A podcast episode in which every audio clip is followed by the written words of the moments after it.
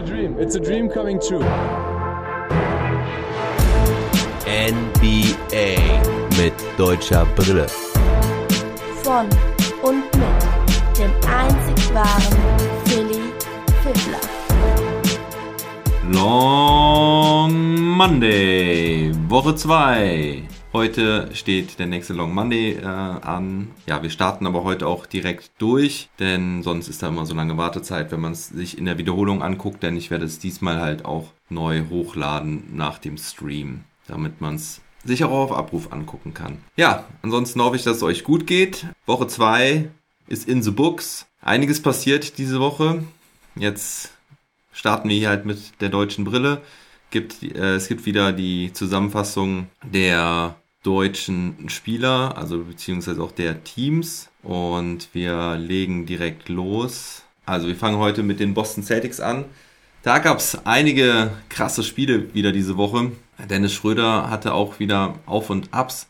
Aber gehen wir zuerst mal in die Team News. Ihr seht ja da oben wieder die, wie die Celtics gespielt haben. Erst gab es den Overtime-Sieg der, gegen die Charlotte Hornets. Da hat dann auch Dennis Schröder ganz ordentlich gespielt, hat in der Overtime da, glaube ich, neun Punkte gemacht oder so. Und dann gab es halt die zwei Spiele gegen die Washington Wizards. Das erste habe ich gesehen. Äh, Entschuldigung, das erste habe ich nicht gesehen. Das zweite habe ich dann Samstagnacht gesehen. Schöne Grüße an meinen Kumpel Nils, der gesagt hat, er guckt das Spiel noch mit mir zu Ende. Und dann kam die erste Overtime und dann kam die zweite Overtime. Das war ihm dann doch ein bisschen viel.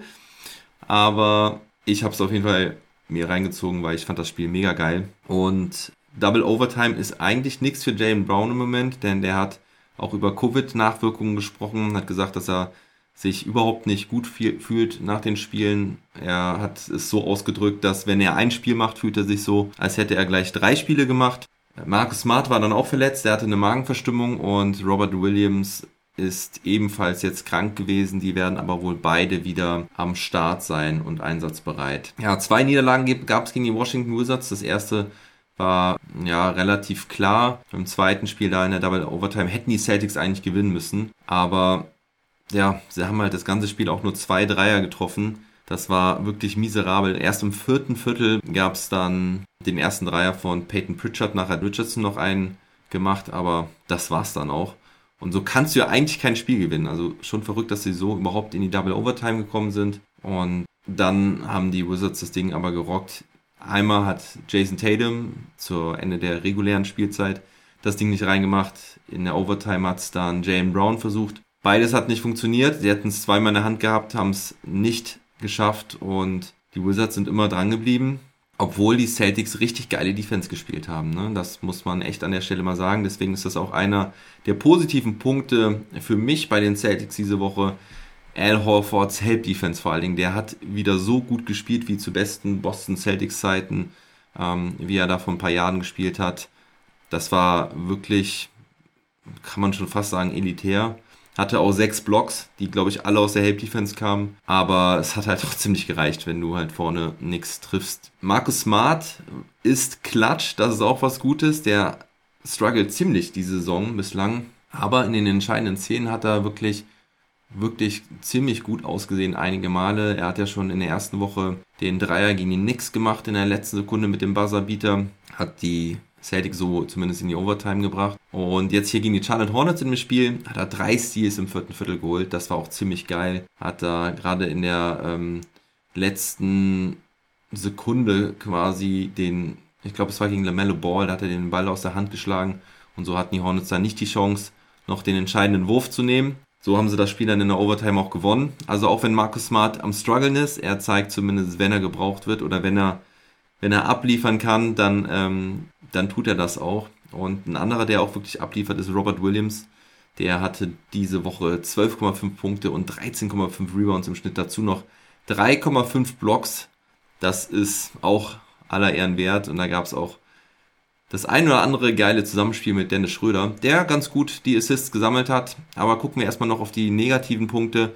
Und zwar ist es das, was ich eigentlich schon seit zwei Jahren bei den Celtics kritisiere. Die Offense läuft nur über, Tatum. Da ist kein gutes Zusammenspiel da. Der Ball wird nicht bewegt. Der Ball geht nicht durch die Reihen. Jeder andere Spieler außer Tatum Vielleicht noch Brown, der sich dann mal was zutraut, aber es wirkt immer so, dass der Ball immer zu Tatum gehen muss, wenn es drauf ankommt. Und dann geht Tatum ins 1 gegen 1, versucht irgendeinen schwierigen Turnaround-Jumper. Die Defense der Geg des Gegners weiß das mittlerweile auch. Da kommt dann meistens die Help-Defense zwei, drei Sekunden bevor er abdrücken will und dann muss er einen schweren Wurf nehmen und das klappt dann meistens nicht. Und das ist halt sehr ärgerlich. Ja, aber das ist, das ist nicht gut. Und auch der neue Trainer Ime Uduka scheint es nicht umgestellt zu haben. Bezeichnend war auch in dem Double Overtime Game gegen die Wizards, was sie verloren haben, dass Schröder am Ende den Ball dann auch bekommt. Es sind noch vier, drei oder vier Sekunden zu spielen. Er stand nicht wirklich frei, aber eigentlich hätte er abdrücken müssen von Downtown und er spielt den Ball zu Jalen Brown zurück der irgendwie unterhalb an der Mittellinie steht und dann noch nicht mal schafft, einen Wurf abzugeben. Das ist ja schlecht. Und generell haben sie halt keine Konstanz äh, in der Rotation und halt auch nicht, was die Leistung angeht. Also das ist immer irgendein anderer Spieler, der nicht wirklich abliefert, auch weil ja immer wieder welche jetzt verletzt waren. Das ist natürlich schwierig, dass sie immer wieder mit, ein, äh, mit einer neuen Truppe auflaufen müssen. Schröder hat jetzt immer gestartet hat jetzt diese Woche Fortschritte gemacht, vor allen Dingen äh, beim Dreier. Da hat er 8 von 18 getroffen und ja, im letzten Spiel waren es, glaube ich, 0 von 4. Also die zwei Spiele davor war es wirklich sehr gut. Auch Assists hat er 7,67 im Schnitt gehabt und dabei halt auch nur 1,67 Turnover. Also sehr ballsicher. Das ist sehr gut. Hat, ich habe von den Assists zu Robert Williams erzählt. Ja, aber diese Partie gegen die Wizards am Samstag, da war er halt echt ganz schlecht. Er hat in der Overtime erst seine ersten Punkte gemacht, war vorher bei 0 von 7 oder sowas. Und mir ist da aufgefallen, dass er halt oft noch übersehen wird. Also er stand manchmal frei und da war das dann auch manchmal so, wo du denkst, okay, Tatum gibt den Ball jetzt einfach nicht ab, weil er meint, er muss es selbst machen. Und zudem kommt aber auch, dass die Mitspieler ihn teilweise nicht so als dritte Option wahrnehmen im Kopf. Also Ne? Man, äh, wenn, wenn ein anderer den Ball hat und Ball führt und versucht irgendwie die Offense äh, zu leiten, dann wird immer Tatum und Brown gesucht und man vergisst dann irgendwie, dass Schröder da eventuell auch noch freistehen könnte und einen Dreier reinmachen könnte. Ja, deswegen klappt es noch nicht so gut.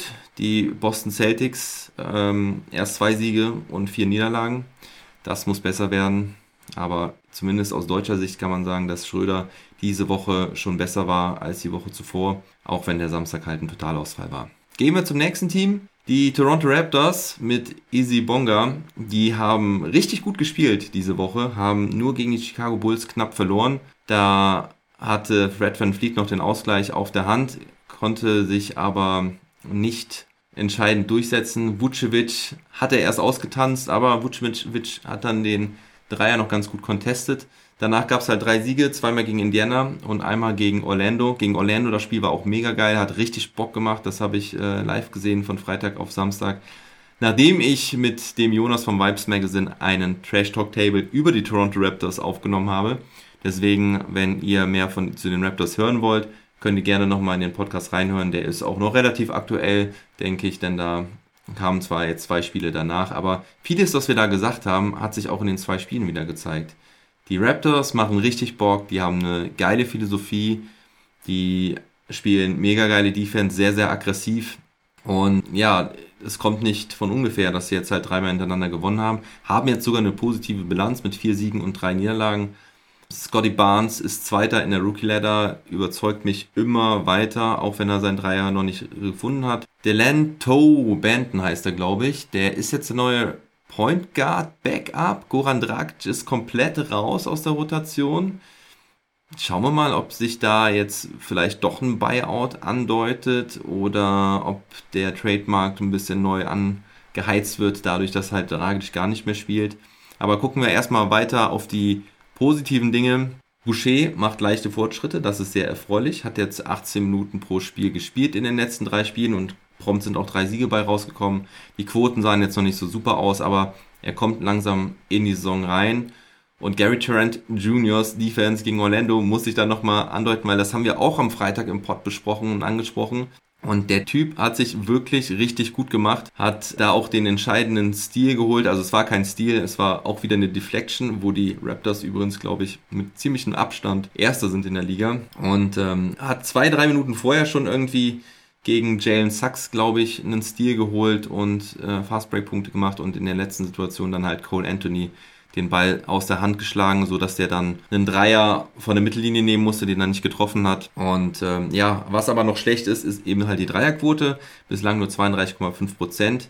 Reicht aber immer noch für Platz 19 Liga weit. Also es ist wirklich sehr interessant, nachdem wir in den letzten Jahren diesen krassen Trend gesehen haben zu den Dreiern und, äh, und Korblegern, dass die äh, Midranger halt gar nicht genommen werden, Floater werden fast gar nicht mehr genommen. Da müsst ihr jetzt mal drauf achten, dass die Defenses sich so krass darauf eingestellt haben, dass sie halt extrem die Closeouts attackieren, weil sie wissen, ein Midrange-Jumper wird fast gar nicht genommen und wenn, dann wollen die Spieler sie auch gar nicht nehmen, weil sie immer wissen, ha, dieser Midranger, den soll ich ja gar nicht nehmen. Also es gilt natürlich gerade für die ganzen Rollenspieler, für die Superstars ist es vielleicht ein bisschen was anderes noch, aber gerade die ganzen Rollenspieler, und du siehst richtig an, dann machen sie den Schritt rein, dribbeln einmal rein, gehen hoch zum Wurf, wollen werfen, aber ähm, ja, wollen eigentlich gar nicht wirklich werfen und dann gehen sie halt meistens auch daneben. Und die Dreierquote leidet, glaube ich, halt deswegen, weil die Verteidiger extrem halt diese Closeouts laufen und es extrem schwer ist, Dreier, offene Dreier zu bekommen und zu werfen. Und deswegen sind die Quoten so weit runter. 32,5 Prozent, Platz 19. Also letztes Jahr war es vielleicht nicht Platz 30 äh, am Ende der Saison, aber schon ziemlich annähernd. Klar, wir sind immer noch früh in der Saison, aber der Trend ist schon krass und ihr seht ja auch, dass viele andere Spieler ganz schön am struggeln sind beim Scoring und das ist meiner Meinung nach dadurch bedingt, dass die Defenses sich halt so umgestellt haben. Easy Bonga, leider nur eine Minute Garbage Time, leider nicht wirklich in ihre Rotation geschafft diese Woche. Die Raptors spielen mit einer kleinen, schmalen Rotation mit normalerweise neun Mann. Mal Malachi Flynn, der eigentliche Backup-Point Guard, wie ich so dachte, zumindest wenn dann Dragic raus ist, sieht ja auch fast gar keine Minuten. Das ist halt dann Benton, der Rookie, der dort sich die Minuten holt. Ja, und Siakam ist ja noch nicht da, so dass die Raptors, glaube ich, mit dieser 10-Mann-Rotation planen, wenn Siakam dann bald wiederkommt. Ähm, und Izzy hatte diese Woche keine Chancen, weil sonst alle fit waren. Es gab keinen großen Foul Trouble oder so von anderen Spielern. Und deswegen hat er nur eine Minute gespielt. Ja, also ich kann wie gesagt nochmal gerne den Trash Talk Table vom Freitag empfehlen, der einige schöne Erkenntnisse gebracht hat. Hatte ich schön recherchiert vorher. Gehen wir zum nächsten Team. Das sind die Dallas Mavericks. Und die Mavericks, ja, haben gestern gegen Sacramento gewonnen. Der eine oder andere von euch war ja auch beim Twitch-Stream gestern dabei, hat mega Laune gemacht. Wir waren ja durchschnittlich fast zehn Leute am Start und viele haben geschrieben und hat mir richtig Spaß gemacht. Also gerne wieder und also gerne werde ich das auch wieder anbieten. Die Mavericks, ja, ist es immer noch ziemlich viel gruselig, aber die Mavs haben diese Woche drei von vier Spielen gewonnen auch wenn sie überhaupt nicht schön gespielt haben. Das erste Spiel gegen die Houston Rockets war natürlich ein Must-Win. Doncic, seht ihr hier, 26 Punkte, 14 Rebounds. Jalen Brunson auch äh, gut von der Bank äh, mit 11 Assists und glaube ich auch waren es 15 Punkte oder sowas. Und dann kam das Spiel gegen die San Antonio Spurs. Das war lange knapp, haben die Mavs sich aber auch durchgesetzt in der Crunch Time und dann kam das Spiel gegen die Denver Nuggets, was ich mir erst heute so ein bisschen zu Gemüte geführt habe bei 106 zu 75. Das wollte ich mir am Sonntag nicht reinziehen, bevor sie gegen die Sacramento Kings gespielt haben. Das war also wirklich grauenhaft, was sie da gespielt haben. Da hat gar nichts funktioniert. Und ja, gestern halt der Sieg gegen die Sacramento Kings mit 105 zu 99, wo ich nochmal betonen will, dass ich vor dem Spiel 105 zu 98 getippt habe. Damit soll es dann auch gut sein. Ich habe es eben noch getwittert, also ich werde es jetzt nicht nochmal sagen. Aber das war schon ziemlich geil. Ihr seht, Doncic fast mit Triple-Double, 23 Punkte, 8 Rebounds, 10 Assists. Kommen wir aber auch gleich noch zu, zu Luca. Schauen wir erstmal generell aufs Team. Eugene Omorui, der Two-Way-Player, hat sein NBA-Debüt gegeben. Herzlichen Glückwunsch, hat mich sehr gefreut. Christoph Porzingis hat drei Spiele jetzt ausgesetzt. Er hat sich gegen die Houston Rockets hat er sich verletzt, beziehungsweise er war vorher, glaube ich, schon angeschlagen und hat dann während des Spiels ähm, ja, auf die Bank gehen müssen und kam nicht wieder. Heute, glaube ich, spielen die Mavs wieder. Ne, morgen spielen sie wieder. Da ist äh, KP im Moment als Game Time Decision gelistet. Also wir wissen noch nicht, ob er wiederkommt. Und ja, dann hat Nowitzki noch über seinen Job gesprochen. Dann gab es ein Interview Könnt ihr mal bei Spox nachlesen. Aber ganz ehrlich, ähm, ich habe es da jetzt aufgeschrieben, weil es halt Dirk ist. Aber ganz ehrlich, wirklich interessante Sachen standen da nicht, weil er gesagt hat, ja, lass Luca der Franchise-Player ist, der am Ende irgendwann platt ist, wenn er halt alles selber machen muss und dass er äh, bei Jason Kidd natürlich äh, positiv die ähm, über die Trainerverpflichtung geredet hat. Also da waren jetzt keine großen Überraschungen drin, aber wenn Dirk natürlich spricht, dann äh, muss man das natürlich hier erwähnen. Ja, das Gute in dieser Woche waren halt, ja, oder generell, dass sie auch über die Woche hinaus, dass sie vier Siege hatten aus den letzten fünf Spielen. Gestern der Luca Logo Dreier, unfassbar. Der Kerl trifft den ganzen Abend nicht einen Dreier. Und dann nimmt er so ein Contested Sidestep 3 von der Mittellinie und das Ding geht natürlich rein. Er hat nachher im Interview gesagt, er, er versteht es nicht, warum er die Würfe an der Dreierlinie oder an der Freiwurflinie, wo er nämlich auch wieder einige verworfen hat, mit wenig Selbstbewusstsein nimmt, aber so ein Ding halt, ja, easy locker trifft. Da sieht man mal wieder, dass der Kerl sich da dann halt keine Gedanken macht, aber sonst halt schon sehr viel darüber nachdenkt und halt mit Leistung überzeugen will. Und dann, ja, stockt es halt, glaube ich, im, im Kopf so ein bisschen und klappt es nicht. Ja, aber das war auf jeden Fall wieder ein Highlight-Play. Ich habe es auch bei Twitch hier als meine, meine Reaction darauf habe ich als Highlight mal rausgeschnitten, weil äh, ja, ich bin hier fast vom Stuhl wieder gekippt. Einer der Spieler, die richtig gut überzeugt haben diese Woche, waren Frank Nilikina, der sich mit guten, guten Leistungen, also ich will eigentlich schon sagen mit sehr guten Leistungen in die Rotation gespielt hat. Saubere Defense, die auch ein Schlüssel zu den Erfolgen natürlich ist. Ihr seht ja auch gegen die Kings nur 99 Punkte zugelassen, gegen, äh, gegen die Spurs 99 Punkte, auch gegen die Nuggets nur 106 Punkte zugelassen. Also das ist schon defensiv ordentlich, was die Mavs da machen. Ähm, dazu hat Frankie ähm, 8,3 Punkte, 5 von 11 Dreiern hat er getroffen. Das galt ja immer so als seine Schwäche in der NBA. Ich habe es eben noch bei einem Tweet gesehen, dass einer gesagt hat, ja, aber Frank der galt doch als äh, nicht werfender oder äh, als schlechter Dreierschütze. International habe ich das immer ganz anders gesehen. Ist natürlich auch ein anderes Niveau und eine andere Spielart, aber da hat er eigentlich seinen Dreier auch immer ganz gut getroffen. Also von daher, ich denke schon, dass er den Dreier gut werfen kann. Und äh, Tobi sagt hier ja auch, äh, KP ist leider immer noch fraglich für das Spiel morgen gegen die Heat. Danke, jetzt weiß ich auch wieder, gegen wen sie wieder spielen, gegen die Miami Heat. Natürlich äh, Prestige-Duell. Ich Weiß auch nicht, ob er dann morgen spielen wird. Äh, müssen wir mal schauen. Wichtig ist natürlich, dass man ihn jetzt nicht zu früh reinwirft und er ja nicht wirklich performen kann und dann eventuell sogar noch äh, weiter verletzt sein wird. Das wäre ganz schlecht. Ja, was ist schlecht bei dem ist halt die, die Offense. Immer noch extrem gruselig. Das Wort fand ich ganz passend, äh, weil wir ja gestern erst noch Halloween hatten. Sie haben die schlechteste Feldwurfquote der gesamten Liga. 40,4 Prozent, das ist echt bitter, wenn wir mal überlegen, dass die Mavs vorletzte Saison noch die beste Offense, die historisch beste Offense der ganzen NBA-Geschichte hatten. Und jetzt hängen sie dabei 40,4 Prozent. Die Dreierquote ist bei 31,2 Prozent. Auch das wäre, glaube ich, letztes Jahr Platz 30 gewesen. Dieses Jahr ist es immerhin Platz 26. Also da sind ein paar noch schlechter. Und ja, ich habe hier ein paar Beispiele rausgeschrieben. Sterling Brown hat gestern endlich mal einen Dreier getroffen, aber der hat halt auch nur 15,4% bislang. Dorian Finney-Smith trifft bislang unterirdisch mit 18,8%. Der hat letztes Jahr fast 40% getroffen. Luca mit 23,8% und ich glaube, Christophs hatte auch 23,5%. Den habe ich jetzt aber mal rausgelassen, weil er ja nur drei Spiele gemacht hat bislang. Und ja, bei, gegen die Nuggets zum Beispiel, ne, da hatten sie eine Feldwurfquote von 29,5% haben nur 12 Punkte im dritten Viertel gemacht und generell haben die Mavs halt ein Offensive Rating von 99,3, also damit sind sie auf Platz 27 in der Liga. Aber kommen wir zu einer anderen erfreulichen Personalie und das ist halt Maxi Kleber, deutsche Brille. Sehr verbessert diese Woche, hat mich extrem gefreut, hat neun seiner 16 Dreier getroffen, hat die Rolle wohl ganz gut angenommen jetzt, kam ähm, viel besser klar. Auf 36 Minuten gesehen hat er 11,4 Rebounds geholt. Gestern gegen die Kings hat er sich ja leider nach kurzer Zeit schon verletzt. Da hat er auch schon 5 Rebounds auf dem Konto gehabt. Deswegen ist dieser pro 36 Minuten Wert natürlich auch relativ hoch. Aber in den Spielen zuvor hat er halt auch sehr gut gereboundet und auch gut gescored.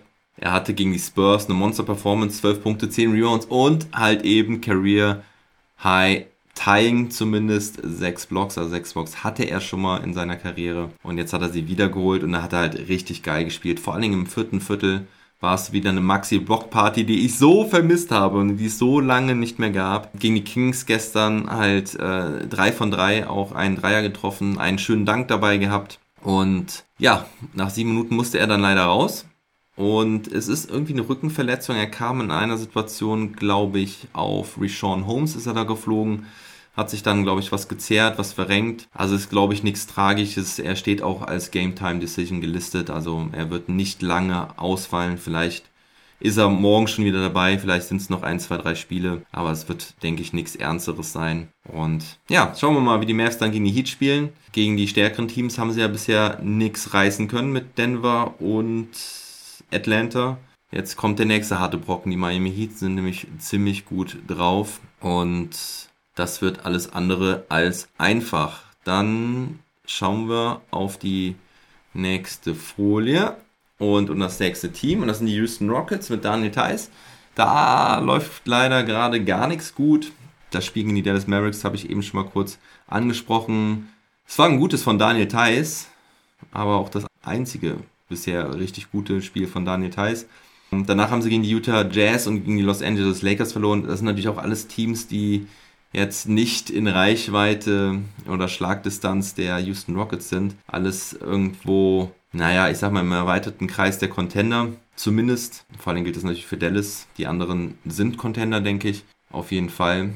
Und naja, da war nichts groß zu reißen für die Houston Rockets. Man kann auch gar nicht so viel zu den Rockets sagen. Äh, es waren jetzt vier Niederlagen in Folge.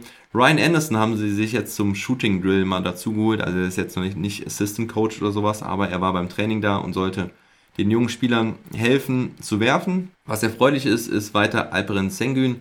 Der hat schon 15 Steals in dieser NBA-Saison geholt, ist damit ligaweit auf Platz 5 und das, obwohl er gerade mal 114 Minuten gespielt hat. Also, ich sag mal, der per 36 Minuten Wert ist da absolut top. Also damit ist er da auch der Beste der Liga, denke ich, für alle Relevanten. Ich konnte es aber nicht entsprechend rausfiltern oder hatte ich jetzt keine Lust daraus, äh, dass das richtig rauszufiltern ähm, mit so vielen Minuten und äh, Versuchen etc., weil es war, es war mir ein bisschen zu kompliziert. Also Matisse Seibel ist da noch relativ gut, der hat äh, 14 Steals gehabt in, ich glaube, 128 Minuten oder sowas, aber alle anderen Kaliber, die da rumgetanzt sind, die haben halt auch deutlich mehr gespielt und haben dann nur ein paar Steals mehr. Also ich glaube, Jimmy Butler hatte 17 oder 18 mit den meisten. Ja, wer war noch positiv? Wood, muss man sagen, der hat zumindest mal so absolut gesehen ganz ordentliche Zahlen mit 16 Punkten und vor allen Dingen 12,3 Rebounds diese Woche geholt. Aber er struggelt auch von der Freiwurflinie. Nur 38,5 Prozent. Aber nochmal zu Sengun zurück. Der gefällt halt wirklich, weil er geile Plays dabei hat, Putback-Dunks. Dreier sieht ganz geschmeidig aus, auch wenn er jetzt erst, ich glaube, gerade mal 28% oder so getroffen hat. Aber die Wurftechnik sieht ganz gut aus. In der Defense hat er halt einiges gezeigt und Ballhandling gefällt, gefällt mir sehr gut, wie er mit seinem großen Körper da übers Parkett dribbelt, ist schon nicht schlecht. Ja, was ist negativ? Jane Green immer noch mit großen Problemen. Diese Woche 9 aus 40 nur getroffen, von der Dreierlinie nur 2 von 21 und dabei 9 Assists und 8 Turnover. Also das ist überhaupt nicht eines Number 2 Picks würdig, aber als Point Guard in dieser Liga mit so einem jungen Team ist es natürlich auch extrem schwer. Sie hatten 27 Turnover gegen die Lakers und sie kassieren auch die meisten Fast Break Points mit 17,7 Punkten pro Spiel. Das ist nicht wenig, damit kassieren sie die meisten Fast Break Punkte in der Liga. Ja, und zu deinen Details habe ich jetzt auch nicht äh, wirklich viel gesehen. Also ich habe kein ganzes Spiel von, von den Rockets gesehen. Muss ich mir diese Woche mal geben. Er hatte 15 Punkte, 10 Rebounds halt gegen die Dallas Mavericks. Und ich habe es mal so aufgeschrieben, er könnte vielleicht ein paar bessere Mitspieler gebrauchen. Denn ich finde, man merkt dann einfach jetzt, ich habe immer darüber gesagt, Thais ist ein super fünfter Mann auf dem Feld, der alle anderen besser macht. Das hat er in Boston super gemacht. Aber ich glaube, man sieht jetzt auch, dass er darunter leidet, dass er so unerfahrene Mitspieler hat. Und dann kann er einfach mit seiner Qualität nicht wirklich sich behaupten in der NBA, in den Matchups, die er da hat. Ich meine, gut, diese Woche hat er dann halt auch gegen äh, Anthony Davis und gegen Rudy Gobert rangemusst, gegen Boban und Christoph lief das dann noch halbwegs gut. Aber ja, sonst geht bei den Rockets halt leider nicht so viel aktuell. Ja, äh, Tobi hat noch ein bisschen kommentiert, das will ich mal gerade mit einbringen. Schade, dass Maxi sich verletzt hat. Bei ihm lief es bislang echt gut und ich denke, er hätte sich langfristig in der Starting Five festspielen können. Naja, dann halt nach seinem Comeback. Ja, ist natürlich äh, genau äh, der Punkt, ne, dass Maxi halt, ja, leider da sich jetzt genau in dem Moment verletzt hatte. Ich habe es eben ja gesagt, er hatte eine gute Woche gespielt, hat richtig Bock wieder gemacht und dann das. Und dann sagt er noch was zu Seibel in diesem Jahr, ähm, oder Sybil, manche sagen ja Sybil, ich sage immer gerne Sybil, in diesem Jahr, was er bislang schon wieder defensiv auf das Parkett gebracht hat, ist einfach krank. So ein genialer Verteidiger. Ja, kann ich nur bestätigen. Sybil ist cool, macht Bock und ist halt ein Top-Verteidiger. Hat man auch bei der WM gesehen, ne? Äh, Entschuldigung, bei der Olympia. Da hat er für Australien auch ziemlich geil verteidigt. Kommen wir zum nächsten Team, die Orlando Magic. Ja, ihr seht's, viermal ein rotes L, vier Losses gegen die Miami Heat, gegen die Charlotte Hornets, gegen die Raptors und gegen die Pistons. Also ich sag mal zwei schwere Gegner und zwei leichtere Gegner, aber es hat keinen Unterschied gemacht. Das gab nur Niederlagen, auch wenn das Spiel gegen die Raptors hätte gewinnen werden können. Das war auf Messerschneide. Franz Wagner ist in der Rookie Ladder auf Platz 5. Super geil. Also er kriegt ja auch den Respekt von der, von der Presse und von den ganzen Experten. Also seine Leistungen werden anerkannt und ja, ich komme gleich nochmal zu. Das ist halt auch echt gut, was er macht. Aber sagen wir erstmal hier, Chuma Okiki ist wieder fit, hatte ein schwaches Saisondebüt er ist auch nicht in die Starting Five direkt gerückt, was ich Anfangs Saison vermutet habe, dass er starten wird. Vielleicht kommt das auch noch, vielleicht haben sie ihn jetzt erstmal ein bisschen rangeführt. Die Starting Five blieb aber ähm, zunächst so mit Wendell Carter Jr. und Mo Bamba. Äh, achso, Okiki bei seinem Debüt hatte zwei Punkte, drei Turnover in 14 Minuten. Also das ist nicht wirklich gut. Und ähm, ja, aber jetzt kommen wir zum positiven. Franz mit 14,8 Punkten pro Spiel bei 47,4% Dreierquote. Das ist wirklich sehr geil. Und da hat er halt auch einen Klatsch-Dreier zum Beispiel gegen die Raptors getroffen. Da hat er sie von 110 auf, zu 106 auf 110 zu 109 rangebracht. Aber in der letzten Situation, habe ich ja vorhin beschrieben, war das dann Gary Trent Jr., der den Magic, den letzten Wurf versaut hat. Aber Franz macht Spaß. Seine Mitspieler lieben ihn, sagt sein Trainer Jamal Mosley. Und äh, wer auch wirklich Spaß macht, ist Cole Anthony, der in seiner zweiten Saison wirklich richtig stark spielt. Hat mir letzte Woche schon sehr gut gefallen. Diese Woche auch wieder 17,7 Punkte, 7,4 Rebounds, 5,3 Assists und das bei 42,2% Dreierquote. Bei diesem Team absolut ähm, sehenswert, auch eine solche gute Quote. Und kommen wir zum Negativen. Ja, sie haben mit Abstand die schlechteste Transition Defense also circa 1,48 Punkte per Transition. Also ich habe hab das auf Twitter gesehen. Ich habe es versucht bei NBA.com nachzurecherchieren. Ist mir nicht ganz gelungen, weil ich diese äh, Transition-Punkte nicht rausgefiltert bekommen habe. Aber da war halt so eine ähm, Grafik abgebildet und da war halt, waren die Orlando Magic ganz, ganz weit außen, ähm, dass sie da halt mit Abstand die meisten Punkte per Transition kassieren. Übrigens das beste Team an der Stelle ist Miami mit nur 0,96 Punkten pro Transition Defense. Ja, und Jalen Sachs funktioniert auch immer noch nicht. Ähnlich wie Jalen Green, also die beidenJalens haben echt ihre Probleme. Auch nur 34% Wurfquote und nur 4 Assists pro Spiel bei 3,5 Turnovern. Das ist natürlich auch keine gute Quote. Ja, gucken wir auf unsere deutschen Jungs nochmal im Speziellen. Also zu Franz habe ich ja schon einiges gesagt geil war gegen die Detroit Pistons, was ich auch noch ein bisschen geschaut habe, äh, zweite Halbzeit, wenn Franz und Mo gleichzeitig auf dem Feld stehen und der einen Dreier trifft, dann entfacht er das Feuer bei seinem Bruder genauso. Also das war total geil. Erst traf Franz nämlich einen Dreier, dann war die Halle so ein bisschen hyped, weil die äh, Magic dann irgendwie gerade einen Run gestartet haben. Dann kam Mo rein und oder Mo war auf dem Feld und wirft dann auch einen Dreier, trifft den dann und es ist wirklich wie, als wäre es eine Person. Das ist, das ist mega geil und da bin ich noch gespannt. Deswegen habe ich das hier Wagner Action gegen Detroit genannt. Äh, beide liefen heiß und Franz hat dann auch noch einen Dreier getroffen. Also es war dann irgendwie in vier Possessions oder so, wo die beiden Wagner-Brüder drei Dreier getroffen haben und äh, Franz eben halt auch in Crunchtime abgebrüht, hat dann später halt diesen wichtigen Dreier noch getroffen. Mo Wagner war sonst eher durchwachsen, muss man leider sagen. Hatte die Spiele zuvor relativ wenig gespielt, schlechte Wurfquoten, ich glaube nur so eins von dreien und auch einige Turnover dabei gehabt, auch ein paar dumme Aktionen wieder dabei gehabt. Da kam wieder so ein bisschen der alte Mo raus. Aber ja, ich will es nochmal sagen gegen Detroit, ich habe es mir hier aufgeschrieben. Äh, da hatte Mo Wagner nämlich vier von sieben. Alle Treffer waren Dreierversuche und Franz Wagner hatte acht von 15 insgesamt und drei von sechs Dreiern. Und äh, ja, das hat schon mega Bock gemacht. Gut, das war's zu den Orlando Magic. Kommen wir zum nächsten Team und auch zum letzten Team. Das sind die Los Angeles Clippers mit Isaiah Hartenstein. Die stehen jetzt bei einer Bilanz von einem Sieg und vier Niederlagen, haben am Anfang der Woche gegen die Portland Trailblazers ihren ersten Saisonsieg geholt. Das auch relativ klar und deutlich. Da gab gegen Luke Kennard auch gut ab. Hat, glaube ich, 8 von 10 gehabt oder sowas und 6 Dreier.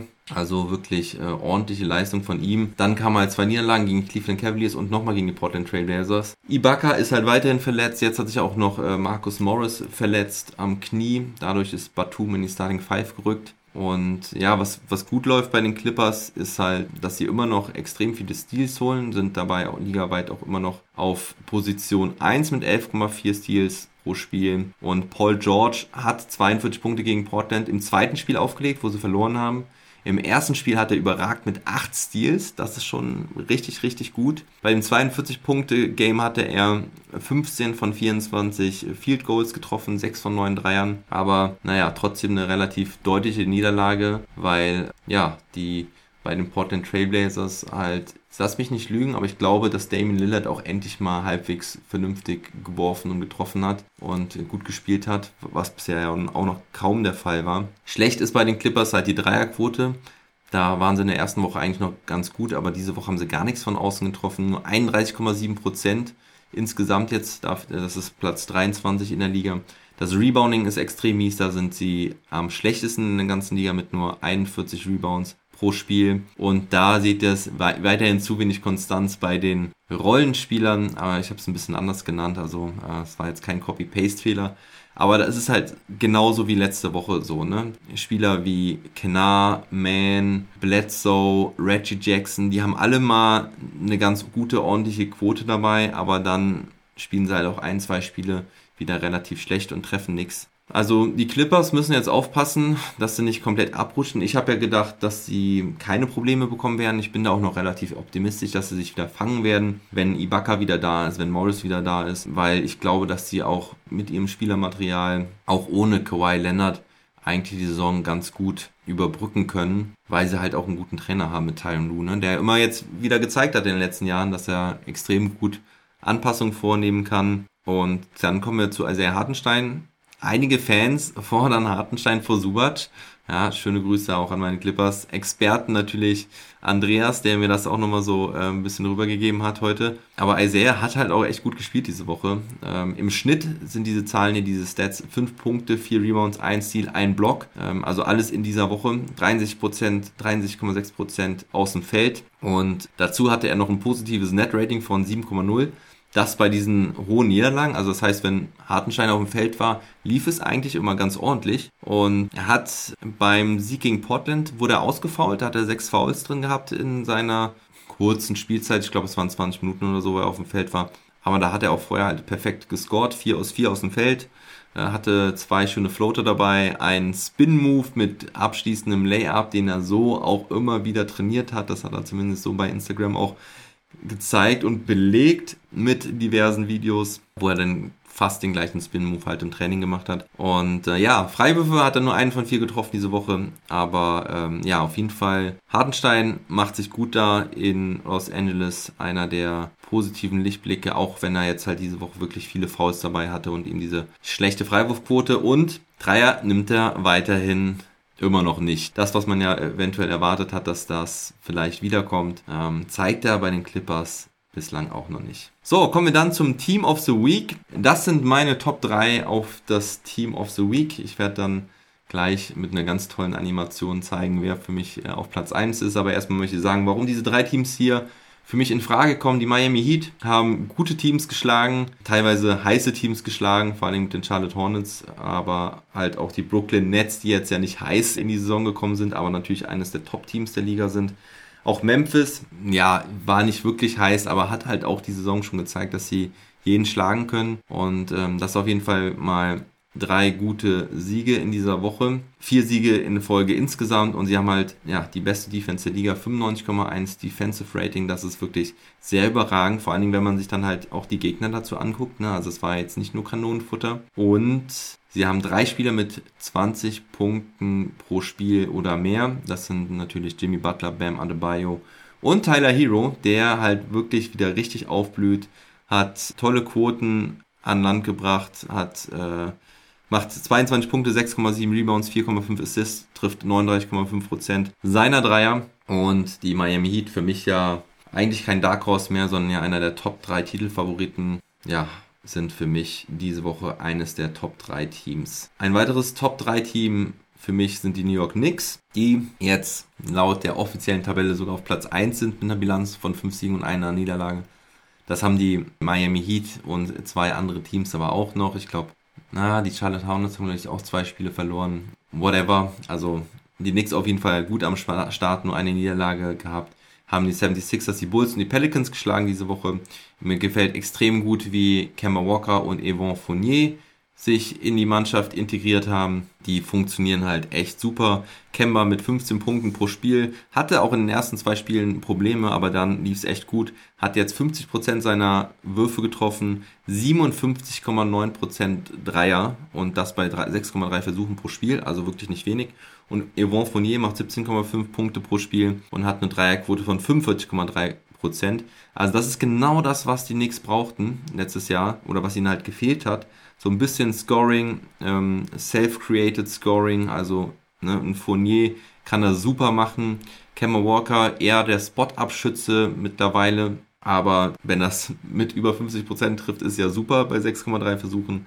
Klar wird er das nicht halten, aber das ist halt wirklich geil in New York, weil man sieht, dass sie ihr Team größtenteils zusammengehalten haben. Sie können da noch besser werden und haben halt wirklich zwei Jungs dazu bekommen, die ihnen richtig weiterhelfen. Sie haben insgesamt die zweitbeste Dreierquote der Liga mit 40,7% und das vor allen Dingen bei 41 Versuchen pro Spiel. Das ist Platz 6 ligaweit und letztes Jahr hatten sie da vor allen Dingen halt nur 30 Versuche pro Spiel. Das ist ja das, wo sie auch so ein bisschen kritisiert wurden, dass Tom Thibodeau da so ein bisschen Oldschool gespielt hat mit wenigen Dreiern. Da waren sie nämlich auf Platz 27, was die Quantität angeht. Jetzt haben sie die Quantität extrem hochgeschraubt und haben sogar ihre Quote nochmal ein gutes Stück verbessert, wobei die letztes Jahr auch schon ziemlich gut war, muss man sagen. Das dritte Team, was für mich in Frage kommt, sind die Washington Wizards. Die Knicks und die Heat sind die einzigen beiden Teams, die ungeschlagen waren diese Woche. Zumindest die auch mehr als zwei Spiele hatten. Ich weiß nicht, ob da noch einer dabei war, der zwei Siege hatte. Aber mit mindestens drei Spielen sind die die einzigen ungeschlagen. Die Wizards haben halt ein Spiel verloren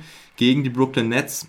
Dafür haben sie zweimal gegen Boston und einmal gegen Atlanta gewonnen. Und die sind für mich halt die Überraschung der Saison bislang. Ich hatte sie ja nicht als starkes Team gesehen vor der Saison oder beziehungsweise ich habe gedacht, Bradley Beal wird einen Russell Westbrook irgendwie dann doch vermissen und ich konnte mir nicht vorstellen, dass die ganzen Rollenspieler, die aus LA kamen, da so gut sich in Washington zurechtfinden, weil sie vielleicht auch sehr von LeBron James und Anthony Davis profitiert haben. Aber das klappt irgendwie super. Spencer Dinwiddie bin ich ja eh ein Fan von. Der überzeugt mit dem Playmaking, macht ziemlich vieles richtig, hat auch eine ziemlich gute Quote am Start. Also er hat ja immer wieder so ein bisschen Probleme mit dem Dreier gehabt. Dieses Jahr sieht das alles top aus. Ich glaube, alles über 40 Prozent sogar oder deutlich sogar über den 40 Prozent. Kentavious Caldwell Pope glänzt durch seine Effizienz, auch glaube ich mit ja, ich glaube über 42% Dreierquote, nicht so viel Volumen, macht nur, glaube ich, 9,6 Punkte pro Spiel, aber ist natürlich auch ein guter Defender. Und Kusma überragt mit seinen Double Doubles, viele Punkte, viele Rebounds und Montrezl Harrell äh, eskaliert derzeit auch total, voll am Ausrasten, natürlich sehr emotional immer unterwegs. Hat irgendwie das Top-Play der Woche gehabt, ne, mit dem Buzzer-Beater von der Mittellinie. Also ich glaube, damit hat er seine Dreierquote auch irgendwie auf 15% erhöht. Ja, aber das ist schon eine ganz gute Mischung und das klappt irgendwie. Ich meine, Bradley Beal macht gerade mal irgendwie nur 21 Punkte pro Spiel derzeit und hat miserable Quoten um die 30% Ich glaube, die Dreierquote sogar auch nur bei Anfang 20% oder sowas. Klar, auch das wird sich natürlich einpendeln. Aber wenn Bradley Beal erstmal so gut spielt wie in den letzten zwei Jahren, na, dann können die Wizards aber wirklich richtig was reißen. Ja. Aber gut, das sind meine drei Favorites. Ich habe mich entschieden, Achtung, and the winner is die New York Knicks.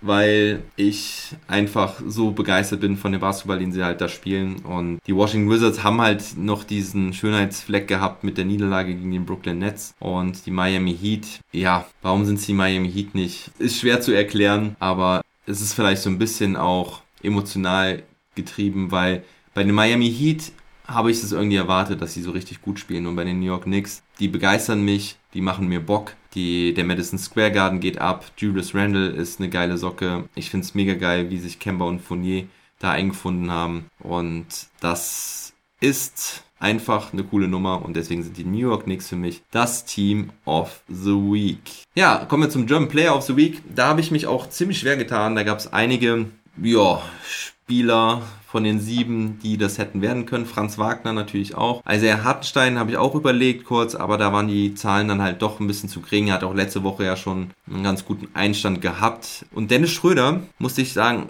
hatte ich erst gedacht, nee, gar nicht, weil ich halt dieses Spiel am Samstag von äh, im, im, Kopf hatte. Aber eigentlich hat Schröder auch nicht schlecht gespielt. Er hatte 17 Punkte, 7,7 Assists im Schnitt. Die Quote ist halt nicht gut mit 36,1 Prozent.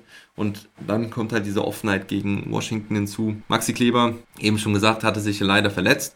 Aber bis dahin hat das er echt gut gemacht und ähm, ich finde vor allem gut halt, wie er diese neue Rolle angenommen hat. 8,8 Punkte, 6 Rebounds, 1,75 Blocks und 60 Prozent Feldwurfquote diese Woche. Die Dreierquote lag ja bei 56 Prozent oder so. Und der ausschlaggebende Punkt, warum er sich dann halt gegen Schröder und auch Wagner noch durchgesetzt hat, waren für mich einfach dieses Career High in sechs Blocks, wo er wirklich defensiv dominiert hat und ja auch ein Sonderlob bekommen hat von Jason Kidd. Also das war ganz großes Kino von Maxi, das habe ich abgefeiert. Vielleicht habe ich doch ein bisschen Mavs Brille an, ähm, aber Franz Wagner war es halt auch letzte Woche. Der hat 14,8 Punkte, sehr tolle Quoten, aber ich nehme auch damit rein, dass er halt jedes Spiel verloren hat. Und beim Rebounding und bei den Assists war das auch ein bisschen wenig von Franz Wagner diese Woche. Auch natürlich, wenn man dabei bedenken muss, dass du Assists nur spielen kannst, wenn der Mitspieler auch trifft. Also Maxi Kleber, diese Woche Spieler der Woche. Und jetzt kommen wir noch zum German Play of the Week. Oh, das geht auch direkt schon los. Ihr seht es hier, Dennis Schröder auf Robert Williams mit dem No-Look alley pass Hier sieht man es nochmal ganz genau. Er guckt nach rechts außen, freest die D damit und das ist für mich das Top-Play der Woche gewesen. Da war nicht so viel dabei. Maxi hatte da einen schönen Dank irgendwie dabei gegen die Kings gestern, aber er war jetzt auch nicht so überragend. Ähm, das Klatsch-Play, also der Klatsch-Dreier von Franz Wagner, den hatte ich noch so im Kopf, dass ich den hätte mit reinbringen können. Aber ja, ich habe mich einfach für das Play entschieden mit Dennis Schröder, weil es für mich einfach das Schönste war. Ähm, No-Look alley Pass bei seinem neuen Team mit, mit Robert Williams zusammen. Das ist schon cool und ähm, deswegen habe ich mich einfach wirklich für das schönste Play entschieden. News around the League, relativ kurz. Ähm, es gibt gar nicht so viel News wie letztes Jahr. Das muss ich irgendwie mich noch dran gewöhnen, weil letztes Jahr, als ich die ähm, NBA gecovert habe, mit meinen News, die ich dann immer in die, in die Daily Pots auch gebracht habe und in die Long Mondays. Da war immer so viel, was so Corona-bedingt war und das fällt halt jetzt alles weg. Ne? Das äh, gibt's einfach nicht mehr. Und deswegen gibt's gar nicht so viele News aktuell. Man guckt natürlich jetzt viel auf die Spieler und ich habe das jetzt einfach nochmal reingebracht. Viele Topscorer straucheln. Bradley Beal habe ich eben schon angesprochen, James Harden diese ähm, Foul-Problematik, die da ja auch äh, im Moment herrscht. Trey Young hat sich auch schon beschwert. Die Aaron Fox macht deutlich weniger Punkte. Und das liegt halt schon einen großen Teil an der neuen Foul-Regel-Auslegung, habe ich auch letzte Woche schon angesprochen. Aber ja, es liegt auch generell einfach daran, dass die Offenses noch nicht so gut funktionieren und was ich vorhin gesagt habe, ja, die Defenses haben sich halt eben ganz gut auf das aktuelle Spiel eingestellt und deswegen haben so viele Probleme. Ich habe heute eine Übersicht bei Instagram gesehen, die war mega geil mit so einer Übersicht der Top 25 Scorer von letzter Saison und wie sie diese Saison, was sie diese Saison für einen Punkteschnitt haben. Und also im Schnitt waren das, glaube ich, immer fünf Punkte weniger. Und auch Luka Doncic hat fünf Punkte weniger pro Spiel. Also das ist schon krass, was da Sache ist. Verletzungen habe ich mir aufgeschrieben. Patrick Williams muss man auf jeden Fall hier nennen von den Chicago Bulls extrem ärgerlich, hat sich irgendwie am Handgelenk verletzt, musste operiert werden. Ich weiß nicht, ob es gebrochen war, aber er musste auf jeden Fall operiert werden. Saison aus, sagt man wohl, sehr ärgerlich. Ähm, ich weiß jetzt auch gar nicht, wer da in die Starting Five gerückt ist bei den äh, Chicago Bulls. Aber ja, ich habe das auch gestern im Stream schon gesagt. Sehr ärgerlich. Sein Williamson müssen wir auch noch mal kurz ansprechen. Der ist noch bis zum 22.11. Ähm, offiziell raus mit Fußbeschwerden. Da gab es ja auch gestern das Video, wo er sich warm gelaufen hat und aussah wie der letzte Krüppel. Und er hat echt einfach wohl wieder krass zugenommen auf Offseason, ist nicht fit und der wird so der nächste Greg Oden, befürchte ich leider. Natürlich mit noch viel mehr Talent als Greg Oden. Umso bitterer wäre es eigentlich. Ja, und zu guter Letzt, News in eigener Sache, möchte gerade äh, hier nochmal ein großes Danke sagen an alle Follower hier bei Twitch und wo auch immer, bei Spotify, bei Instagram etc. und an meine Supporter. Schöner Gruß geht als erstes hier mal an den Chemo raus, der gestern auch im Twitch-Stream mit dabei war und dann auch direkt dick abgesahnt hat, denn er hat ein Ticket für die Eurobasket 2022 in Köln nächstes Jahr gewonnen. Ich bin da mit ihm dann am Start und Chemo, ich kann dir an der Stelle sagen, ich habe es mit dem Age abgeklärt. Du kannst dann den Samstag vor deiner Hochzeit, eine Woche vorher, das Spiel Deutschland gegen Bosnien mit mir gucken in Köln. Äh, vielleicht kannst du auch irgendwo übernachten und dann machen wir uns einen richtig geilen, schönen Abend. Ja, ich hatte dieses Gewinnspiel laufen, habt ihr wahrscheinlich mitbekommen. Und der Chemo hatte da gestern gewonnen. Und an der Stelle auch nochmal vielen Dank an den neuen Supporter Frankie. Shoutout an dich. Ähm, Steady Supporter mit einem Superstar-Paket. Das heißt, er bekommt auch ein Never Stop Ballin Shirt. Will ich gerade nochmal zeigen, habe ich auch heute wieder an ja, mit eigener Nummer und eigenem Namen hinten drauf. Also vielen Dank nochmal, Frankie, denn dieser Support, dieser finanzielle Support über Steady ist einfach für mich relevant, um dieses Projekt weiter aufrechtzuerhalten, hier so viel Zeit, Liebe, Aufwand äh, reinzustecken. Ihr könnt euch vorstellen, ich sitze vor so einem Stream hier, sitze ich halt äh, ja sechs, sieben, acht Stunden und muss mir halt alles nochmal reinziehen und alles zusammentragen. Das ist äh, extrem viel Arbeit. Macht mir auch Spaß. Aber ich kann diese Arbeit halt nicht weiter leisten langfristig, wenn dadurch nicht der ein oder andere Euro in die Haushaltskasse einfließt. Deswegen, ich sehe meinen mein Job und meine, meine Berufung hier in der Sache, was ich mache. Und dem möchte ich einiges an Zeit geben. Zwei, drei Jahre möchte ich da rein investieren. Und äh, also die Saison wird auf jeden Fall so durchgezogen. Aber ich muss halt ein Wachstum sehen. Das habe ich schon ein paar Mal angesprochen und gesagt. Und ich werde es auch weiterhin tun, weil, wie ich auch gestern gemerkt habe, der Frankie hört mich schon lange, weiß das schon, hat wahrscheinlich nicht jede Folge gehört, aber schon einiges und hat auch immer überall supportet, wo er konnte, aber er wusste gar nicht so, wie er bei Steady ähm, supporten kann. Deswegen würde ich das an der Stelle auch nochmal sagen. Ihr könnt einfach Steady, S-T-E-A-D-Y und NBA mit deutscher Brille bei Google eingeben. Es ist auch immer ein Link in meiner Episodenbeschreibung mit drin, aber ich glaube, da gucken eh nicht so viele Leute rein. Ansonsten einfach mal, nehmt euch dann mal die Zeit, Google Steady NBA mit deutscher Brille und da gibt es verschiedene Pakete. Ab 2,50 Euro im Monat seid ihr dabei. Das ist, glaube ich, echt nicht zu viel verlangt, wenn der eine oder andere da noch mit dazukommen würde. An der Stelle danke ich auf jeden Fall auch meinen anderen fünf Steady-Supportern, also insgesamt sind wir jetzt bei sechs. Ihr seid die Basis für das Ganze hier und so komme ich jetzt so langsam mal auch in den Bereich, wo ich auch nicht mehr, nichts mehr drauflege, weil ich habe da auch mir überlegt, ne, die VIB Pro-Pakete, also ab 4 Euro im Monat, glaube ich, ist das. Da seid ihr bei der monatlichen äh, Gewinnspielauslosung dabei, da gibt es mal ein T-Shirt, mal eine Kappe, mal ein Basketball irgendwas so rum um die 15 äh, Euro wert. Also ich lasse mir da immer was Neues einfallen. Die jetzigen Supporter und die jetzt am Anfang dabei sind, haben natürlich auch extrem gute Gewinnchancen, was das angeht. Ich glaube, meine anderen Supporter können das bestätigen. Und ja, ich rufe damit einfach nochmal auf, wenn es euch gefällt, wenn ihr Bock habt und wenn ihr mehr davon haben wollt, dann unterstützt es, weil ja, sonst kann es halt langfristig nicht überleben. Vielen Dank an der Stelle fürs Zuhören. Ansonsten geht es am Freitag weiter mit dem Trash Talk Table. Der wird dann über die Boston Celtics hauptsächlich sein mit dem Major. Dem werde ich nämlich am Donnerstag über die NBA quatschen. Ich muss mal gucken, was wir uns da noch für ein Side-Thema überlegen. Und nächste Woche Montag gibt es dann den nächsten Long Monday, wie jetzt gewohnt. Ich habe noch die Story of the Week, wollte ich eigentlich immer noch hier mit reinbringen. Das hoffe ich, dass ich das dann auch nächste Woche noch mit integriert bekomme. Durch den Livestream gestern ist mir äh, halt auch nochmal ein bisschen Zeit verschwunden gegangen. Und ich habe hier natürlich auch nochmal ein bisschen erweitert und optimiert. Also Schritt für Schritt wird es besser, gibt mir da noch ein bisschen Zeit. Aber ich denke mal, es ist schon ganz in Ordnung. Vor allen Dingen das Ganze halt auch gleichzeitig als Podcast und als Live-Video zu machen ist natürlich jetzt auch nicht das einfachste. Ja, aber ich hoffe, euch gefällt's. Und wenn ihr Anmerkungen oder Feedback geben wollt, freue ich mich immer sehr darüber. Und ja, da keine Fragen oder sonstiges mehr kam, sage ich vielen Dank und bis bald. Viel Spaß mit der NBA und never stop ballin'.